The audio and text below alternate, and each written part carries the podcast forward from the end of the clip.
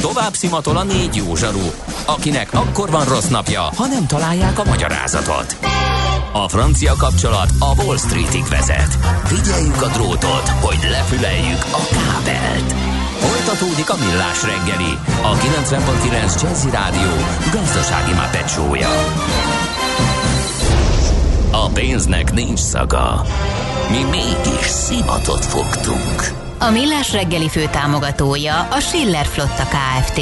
Schiller Flotta and Rent a Car. A mobilitási megoldások szakértője a Schiller Autó tagja. Autók szeretettel. Jó reggelt kívánunk, 9 óra 15 percen folytatódik a Millás reggeli, a 90.9 Jazzy Rádion Kántor Endrével. És Mihálovics Andrással. Három baleset is nehezíti a fővárosban közlekedők mindennapjait. Az egyik a Margit körúton történt a Mechvárt ligetnél a Margit híd felé vezető oldalon. A másik az Üllői úton, a határúti metróállomásnál, a harmadik pedig az Izabella utcában, a Jósika utcánál. Milyen legyen a jövő? Az oké, hogy totál zöld, de mégis mennyire? Nagyon csúcs zöld? Maxi zöld? Fantasztikusan zöld? Abban egyetérthetünk, hogy semmiképpen sem szürke, még 50 árnyalatban sem. Szuper zöld. A millás reggeli megújuló energiával, fenntarthatósággal és környezetvédelemmel foglalkozó rovata következik. Együttműködő partnerünk a Green Collect Kft. A vállalkozások szakértő partnere. Green Collect. Hulladékgazdálkodásban otthon. És egy érdekes könyvről, illetve atlaszról fogunk beszélgetni, mert hogy elkészült Magyarország első átfogó madáratlasza. Itt van velünk a vonalban Orbán Zoltán, a Magyar Madártani és Természetvédelmi Egyesület szóvivője. Szervusz, jó reggelt kívánunk!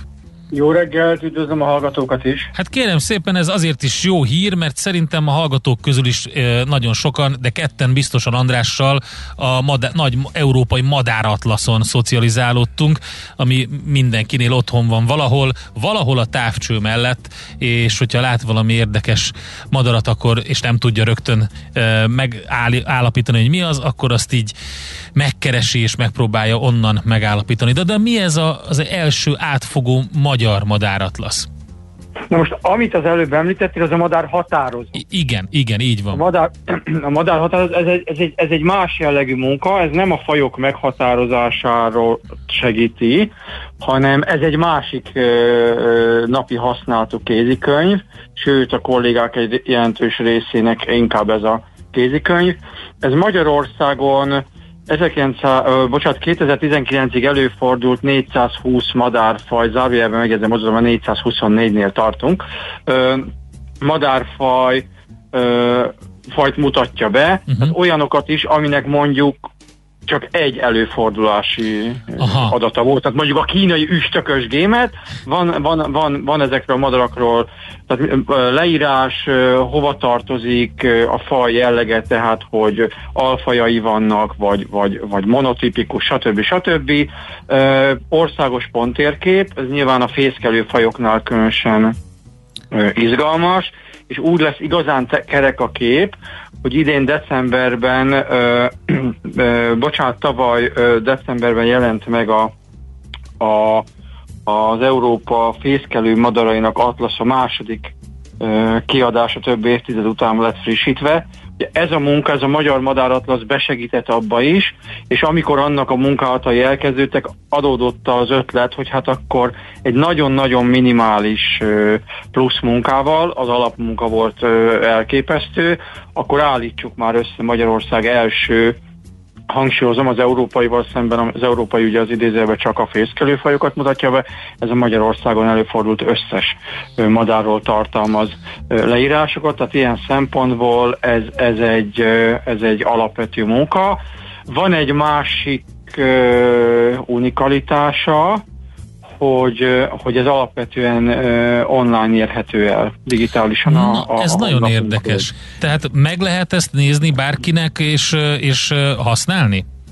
Igen, ugye ez egy 800 oldalas könyv, tehát hogyha például az Egri Vár védőinek lett volna ebből néhány ezer, akkor hihetetlenül hasznos lett volna a vár védelmében. A 800 oldalas terjedelem viszont nyilván azt jelenti, hogy nem nagyon lehet cipelni.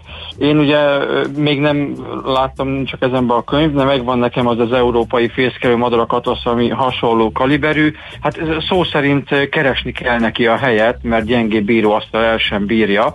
Tehát ilyen szempontból a ilyen szempontból a, az online digitális elérhetőség nagyon-nagyon-nagyon felhasználóbaráttá teszi, már csak úgy is, mert azon a felületen, ahol, ahol ö, ö, ahol elérhetővé ö, ö, tettük, ugye ez a, ez a madáratlasz oldalunkon, ott például ö, a, a könyvben meg sem jeleníthető háttértáblázatok, adattáblák ö, ö, és egyéb kiegészítő anyagok is elérhetők, ez nyilván a szakemberek számára segítség, illetve van egy olyan ö, Excel táblázat is, ahol ahol rá lehet keresni az egyes fajokra, és minden fajnál megadott, megadjuk a linket, és egyből oda visz. Tehát ez gyakorlatilag egy ilyen, egy ilyen digitális, még inkább felhasználó barát tartalomjegyzékként is funkcionál. Nagyon jó, ez az mme.hu per madáratlasz, ez Igen. a landing page, és akkor innen lehet rákattintani erre a könyvre. Hát én azt nézem, a több száz felmérő által gyűjtött 30 millió adatrekord modern Igen. számítógépes feldolgozásával született. Hosszú percek óta szeretném megkérdezni, hogy mi az a pont térkép? Amikor a térképen van egy pont, egy pont jelzi azt, ahol a madár előfordul. Ha az a kérdés, hogy, hogyha azt a kérdést teszem föl, vagy akarom megjeleníteni a pont térképen, hogy, hogy hol látták a madarat, akkor az egy pontot jelent ott, hogyha az, hogy hol fészkel, akkor ott van egy pont.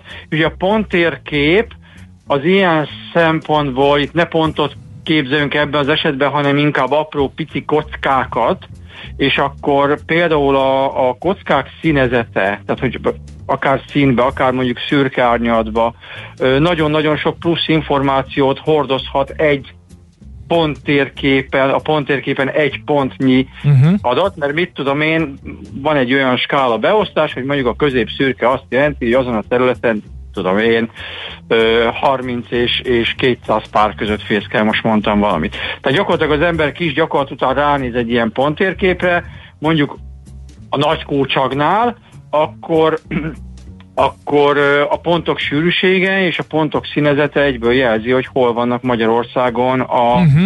a, a, a, a, a nagy kócsag előfordulási helyek, de hogyha mondjuk ránézünk a, a fekete rigóra, vagy a széncinegére... Hát az egész ország fekete. Az egész ország egy, egy, egy, ilyen szempont, egy, egy ponttérkép, tehát ez, ez ilyen szempontból ez egy nagyon-nagyon izgalmas dolog, és ugye mint minden ilyen, ilyen anyag esetében a legnagyobb munka a terepi adatgyűjtés volt, hát most elárulok egy óriási titkot, nem a Blahalújza téren kellett üldögélni a plázson és, és nézni a madarakat, hanem bizony ki kellett menni, úgyhogy kimondottan ez a Madáratlasz programra indítottunk, illetve a monitoring központunk indított egy, egy, egy adatgyűjtési felületet és protokollt, és már évtizedek óta működik a mindennapi madaraink monitoringja, és még a madárgyűrűzési adatokat is figyelembe vettük, tehát ez ilyen szempontból tényleg egy, egy abszolút unikalitás, és akkor lesz még különösebben izgalmas, hasonlóan az európai fészkelő madarak atlasza 1 és 2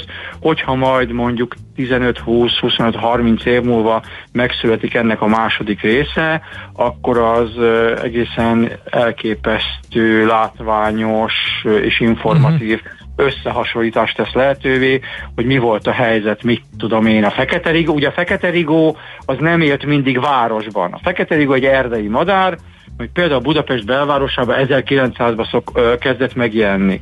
Én, amikor itt Dombováron, ahol lakom, 1980-ban 12 évesen elkezdtem madarászni, Fekete Rigó nem élt a városban, most itt is költ. Tehát, hogyha most összehasonlítjuk a mostani ponttérképet, meg majd 30 év múlva ponttérképet, akkor látni fogjuk, hogy az urbanizáció, ez az evolúciós viselkedés, ez hogyan változott, hogyan ö, lakta be még inkább az ország lakott területeit, például a Fekete Rigó. Tehát iszonyatosan sok, iszonyatosan sok információ kinyerhető ebből a, ebből a egy ilyen jellegű könyvből, és nem csak a szövegből, ahol le van írva, hogy a fekete rigó ezt és ezt csinálja, és monotipikus. Hát tényleg, és, egyszerűen én, én csak ezek az adatokkal is már így ö, túl vagyok így, ö, tehát túláradod, 1700 térkép és grafikon, másfél száz fotó.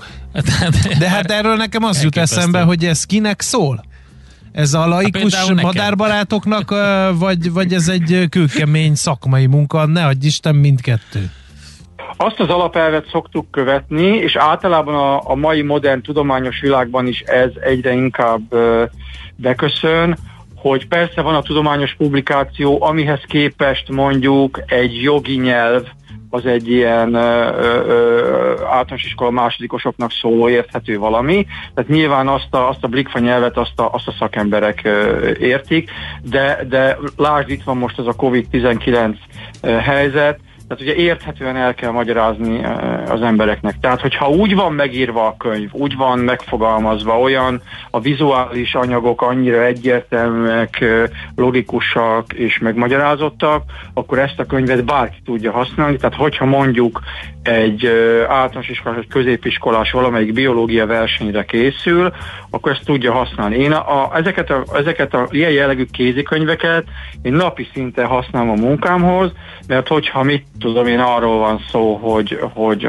volt ez a barátkesejű lelövéses eset, akkor nekem ut- utána kell néznem a nemzetközi felületeken hogy, hogy mi a világ elterjedés ennek a madárnak, és utána elkezdem lapozgatni ezeket a kézikönyveket, hogy mi a helyzet a magyar adatokkal, egészen megdöbbentő látni, hogy vannak olyan madarak, amit mondjuk Magyarországon egyszer fordult elő 1894-ben, mit tudom én, február 14-én Balmaz újvárosban, és akkor, és akkor el tudom ezt mondani, és akkor mindenki, mindenki ámul, hogy hú, milyen, milyen, milyen izgalmas. Micsoda adat. tudás, ugye? Több hallgató is kérdezi, hogy ho, hová tűnt az applikáció.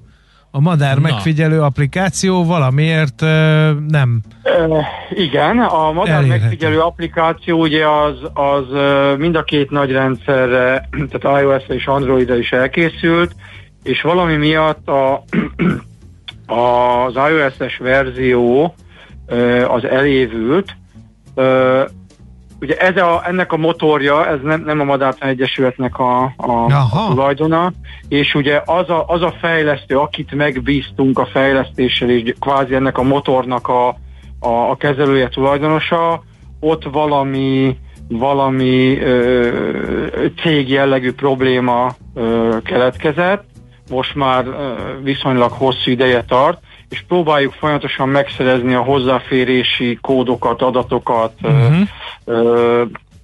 Uh, és hát ez, ez, ez, ez nehézkes. Emiatt tehát leértem. Igen, uh-huh. igen, igen, tehát folyamatosan dolgozik a, a, a kollégánk, én látni, mindig nézem, a, hogy van-e már őszhajszál a, a kolléginának, remélem, hogy emiatt nem lesz, de, de, de iszonyatos munka, mert ugye, hát ugye mind, mind mindannyian. Most is ugye elektronikus eszközöket használunk, de megjavítani nem tudjuk, mert hogy, mert hogy mi csak használjuk ugyanebben az esetben nyilván iszhatos gáz lenne, ha én nekiállnék leprogramozni egy ilyet. Mondjuk kamerával közvetítve hihetetlen pénzeket lehetne szerezni a bénázáson, illetve az hát erőteljes kifejezések gyakori használata miatt. Úgyhogy, úgyhogy dolgozunk, dolgozunk, dolgozunk ezen is. Ugye most, ahogy mondtam, Ugye azon is dolgozunk, nagyon, nagyon fura a helyzet ezzel az atlasszal.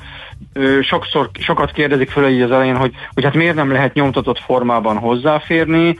Ugye óriási munka, iszonyatos költség, Európai Uniós pályázati forrást sikerült hozzá találni a nyomtatáshoz, Viszont hát ugye, aki már dolgozott ilyen, azt tudja, az Európai Uniós támogatású források nem teszik lehetővé, hogy kereskedelmi forgalomba kerüljön uh-huh. a pályázat által támogatott anyag, tehát most az a, az a nem tudom én, ezer példány, ami, ami, ami elkészülhetett a pályázati támogatásból, azt nyilván megkapják a felmérők, akik ingyen dolgoztak mondjuk az elmúlt 20 évben az adatokkal, és hát ehhez mondjuk be kellett szerezniük, és mondok valamit, 700 ezer forintos kézitávcsövet.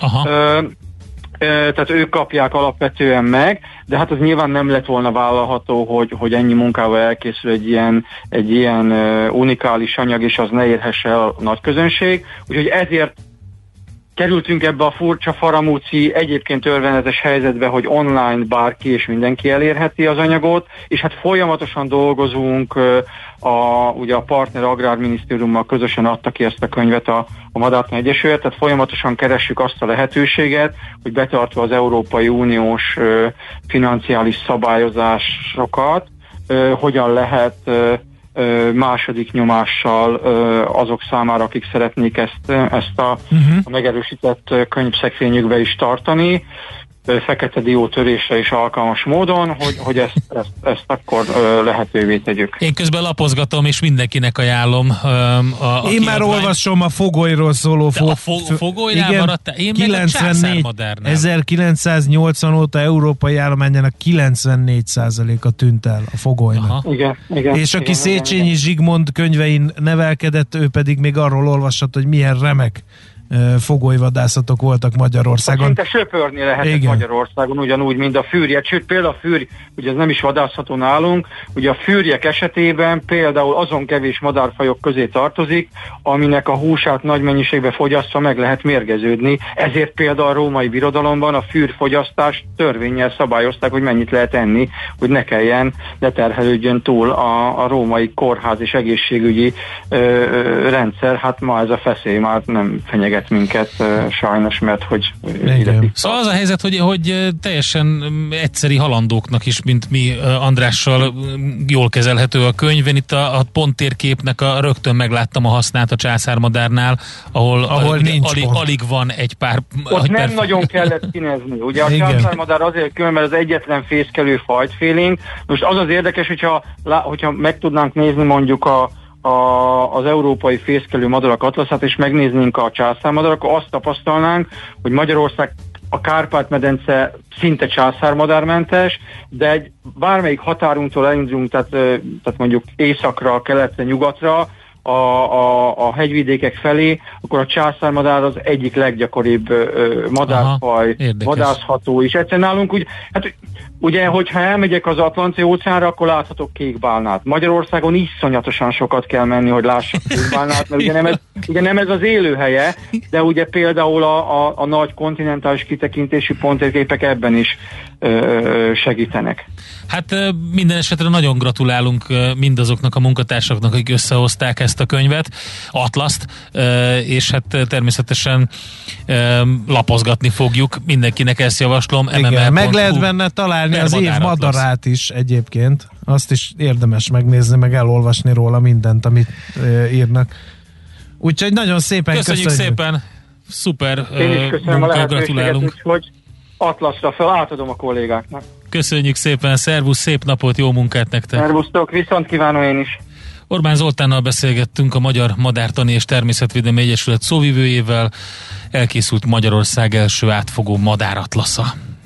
A Millás reggeli megújuló energiával, fenntarthatósággal és környezetvédelemmel foglalkozó rovata hangzott el. Superzöld, hogy a jövő ne szürke legyen, hanem zöld. Oké? Okay? Együttműködő partnerünk a Green Collect Kft. a vállalkozások szakértő partnere. Green Collect. gazdálkodásban otthon. Következő műsorunkban termék megjelenítést hallhatnak. Kősdei és pénzügyi hírek a 90.9 jazz az Equilor befektetési ZRT szakértőjétől. Equilor, 30 éve a befektetések szakértője pillanatokon belül meg tudjuk, hogy nyitott a Budapesti értéktős, de Török Lajos vezető elemző segít ebben ugyanis nekünk. Szervusz, jó reggelt! Jó reggelt! Úgy látom, nem túl acélos a forgalom. Nem, nem túl acélos 1 milliárd 300 millió forint, azért ennél hallottunk már nagyobb számokat, így 9 óra 40 perc közelében, amit ki kell emelni egyébként szerintem az OTP az, ami egy kicsit alultesti forgalom szinten önmagát, és fél milliárd forintot éppen meghad 533 millió forintos forgalom mellett másfél százalékos mínuszban a bankpapír, 18.150 forinton van. Egyébként az egész BUX csökkenő tendenciát mutat 0,7 százalékot uh-huh. csökkentünk, de 53 ezer pont fölött vagyunk 53 14 ponton, ami ezért fontos ellenállás lehet. A MOL irányt keres 2660 forinton, Richter minimális mínuszban 8395 forinton, a Telekom pedig a tegnapi esést visszakompenzálva most 425 forinton kereskedik. Uh-huh. Kisebb papírok közül van-e az, amelyik itt a lanyha kereskedés kihasználva egy kicsit reflektorfénybe tornázta magát forgalom tekintetében mondjuk? Vagy akár elmozdulás? Olyan nagyon nincsen. Uh-huh. A 4G-ben van a legnagyobb forgalom a kis papírok közül, ott most már 75 millió forintos, de 2,2%-os csökkenés van. Igazából óriási nyertes nincsen, az állami nyomda van a legnagyobb pluszban, a Budapesti értéktősdén 2,2%-ot emelkedve, de csak 320 ezer forintos forgalom mellett, tehát nagyon semmit nem tudok a kis papírok közül se kiemelni. Nemzetközi hangulat? Ja. Mielőtt esetleg? Igen. Ott Jó, is ilyen Persze, ott rosszabb a helyzet. Ugye uh-huh. szinte egyek jelentős esések vannak, 1,7%-os mínuszban a DAX és a Eurostox 50 is, a franciák is 1,7%-kal csökkennek, és az amerikai határidős indexek is jelentős mínuszt mutatnak, 0,7, illetve 1,1% közötti mínuszban hát a Itt a pénzügyi szektor tök jó szerepel, tegnap egy jó nagy ugrás volt a Dow-ban, amit már régóta nem láttunk. Igen. Az olajipar jól szerepel, tehát a klasszikus hát iparágak jól, jól mennek. Igen. Ugye itt több tényező van, az egyik az, hogy nyilván most egy csapkodó kereskedés van összességében is, tehát ezek a félelmek folyamatosan váltogatják egymást.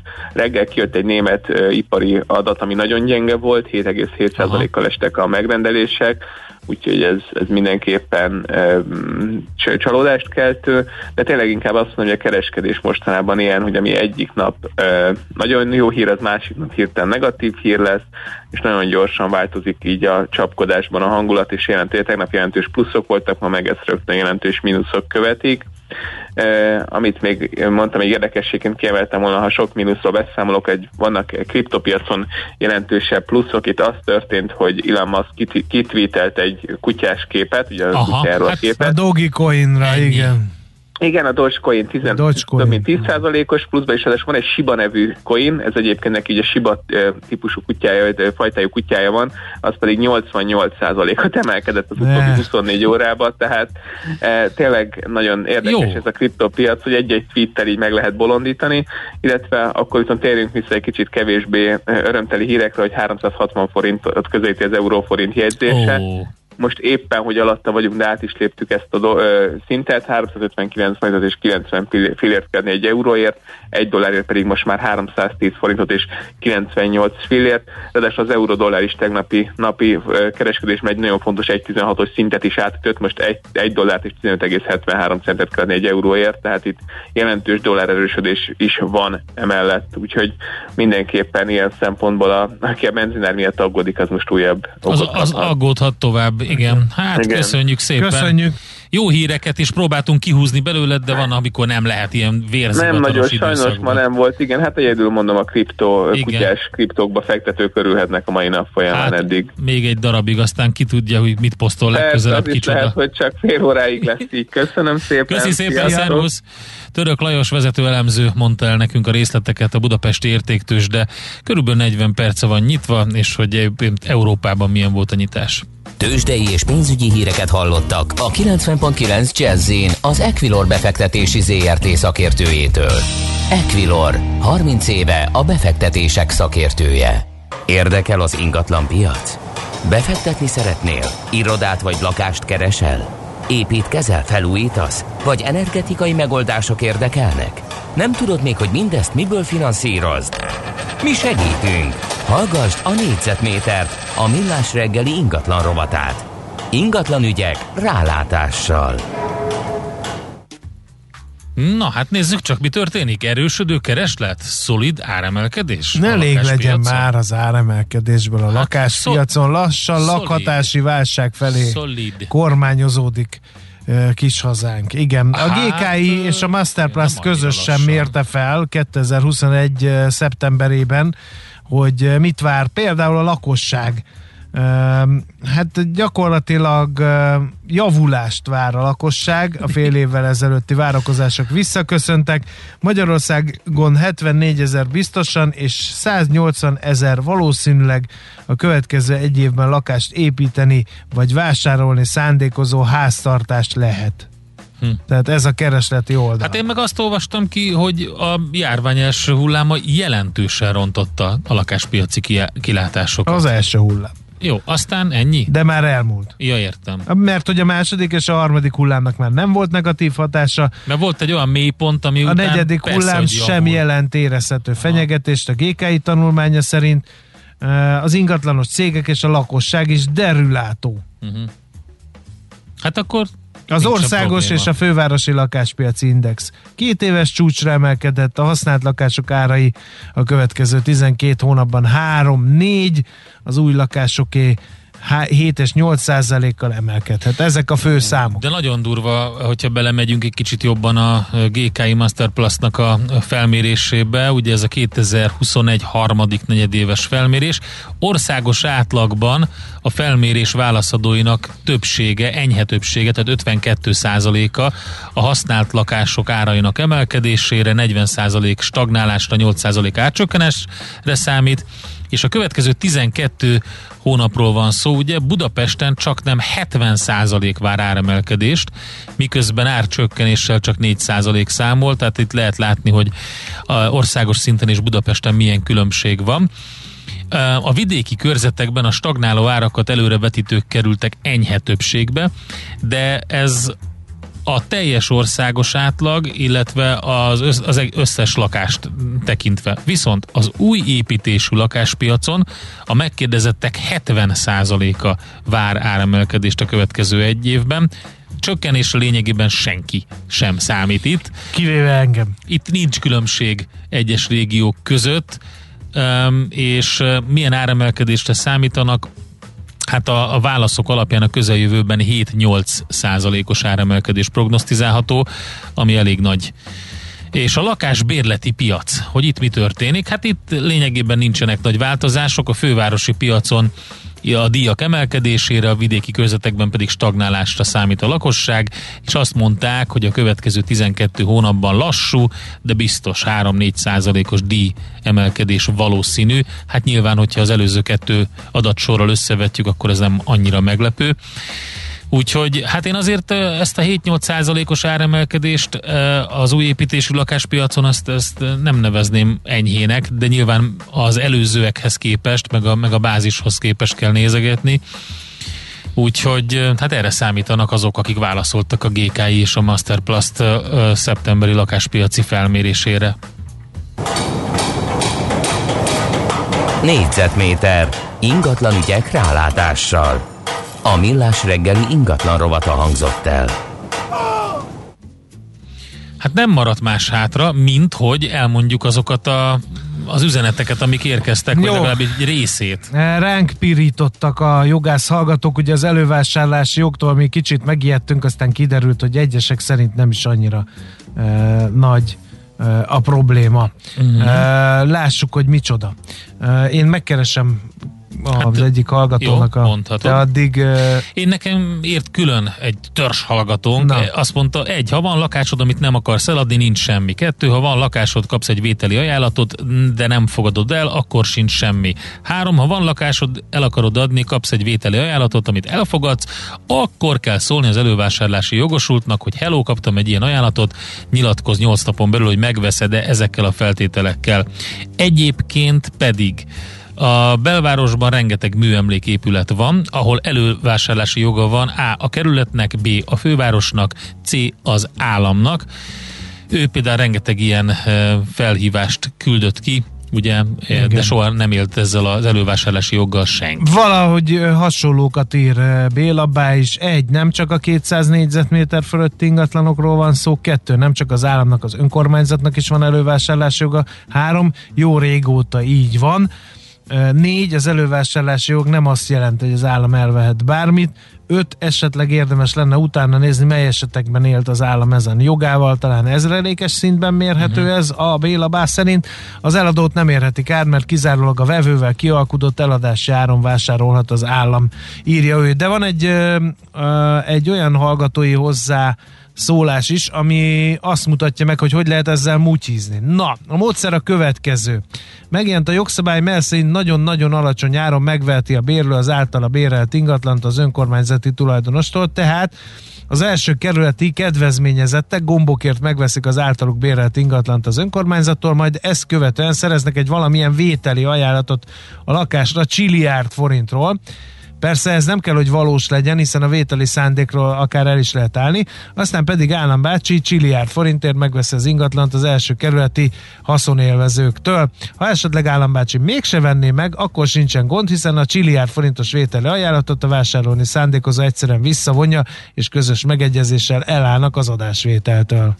Igen, ilyesmire utaltunk egyébként, visszautalnék itt Béla Bárnak, amit mondott, de, a, de igenis 200 négyzetméteres erről van szó, mert ebben a hírben, amiről szó van, és amit említettünk, a, arról van szó, hogy olyan 200 négyzetméternél nagyobb alapterületű lakások szerepelnek ebben, amik a Dunapartján, a Budai Várnegyedben, vagy az Andrási úton, azaz a, fő, a főváros világörökségi helyszínein találhatók. Um, úgyhogy um, ki lehet minket javítani, de bizonyos esetekben nincsen értelme. De köszönjük szépen a, a sok um, hozzászólást és pontosítást a jogász hallgatóktól. Um, a hír nem arról szólt, hogy úristen meglepődtünk, hogy van ilyen elővásárlási jog, hanem arról szólt a hír, hogy akik levelet kaptak, több Live. ingatlan tulajdonos, ugye arról tájékoztatták, hogy, hogy hirtelen az államnak elővásárlási joga keletkezett ezekről az ingatlanokról. Na most e, egyrészt erről szólt a hír, másrészt nem világosak ebből a szempontból az állam motivációi, és ezt próbáltuk meg kihámozni, hogy miért. Na de hát szerintem erről fogunk még beszélni, mint ahogy Millás reggeli is lesz holnap reggel 6.30-tól. De nem velem. Nem, mert, Mert te most egy kicsit pihensz, aztán majd Végre jössz vissza elzúgtak, pénteken. elzúgtak forradalmai most már, igen. Viszont én szeretettel várok mindenkit Gede kollégával holnap. Nagyon sok érdekesség lesz a műsorban természetesen, és most jön Schmidt Andi a legfrissebb hírekkel, információkkal, utána pedig maradjatok itt a Jazzin, sok-sok zene, Jazzy Lexikon, Igen. aztán délután uzsonnakamat, majd este ismétlés a műsorból, ezt tudjuk nyújtani nektek. És ne felejtsétek el, hogy nemzeti gyásznap van, mindenki emlékezzen meg magában legalábbis az arati 13-akról. Már a véget ért ugyan a műszak, a szolgálat azonban mindig tart, mert minden lében négy kanál. Holnap reggel újra megtöltjük a kávés bögréket, beleharapunk a fánkba és kinyitjuk az aktákat. Addig is, keressetek minket az arcaktákban, a közösségi oldalunkon. A mai adás podcastjét pedig holnapunkon. Millás reggeli, a 90.9 Jazzy Rádió gazdasági Muppet show-ja. Ha csak egy műsorra van időd idén, tégy róla, hogy ez legyen az. Csak egy dolog lenne még. A Millás reggeli fő támogatója a Schiller Flotta KFT. Schiller Flotta and Rent a Car. A mobilitási megoldások szakértője a Schiller Autó tagja. Autók szeretettel. Nézd a Millás reggeli adásait élőben a millásreggeli.hu oldalon. Millás, Millás reggeli, a vizuális rádió műsor.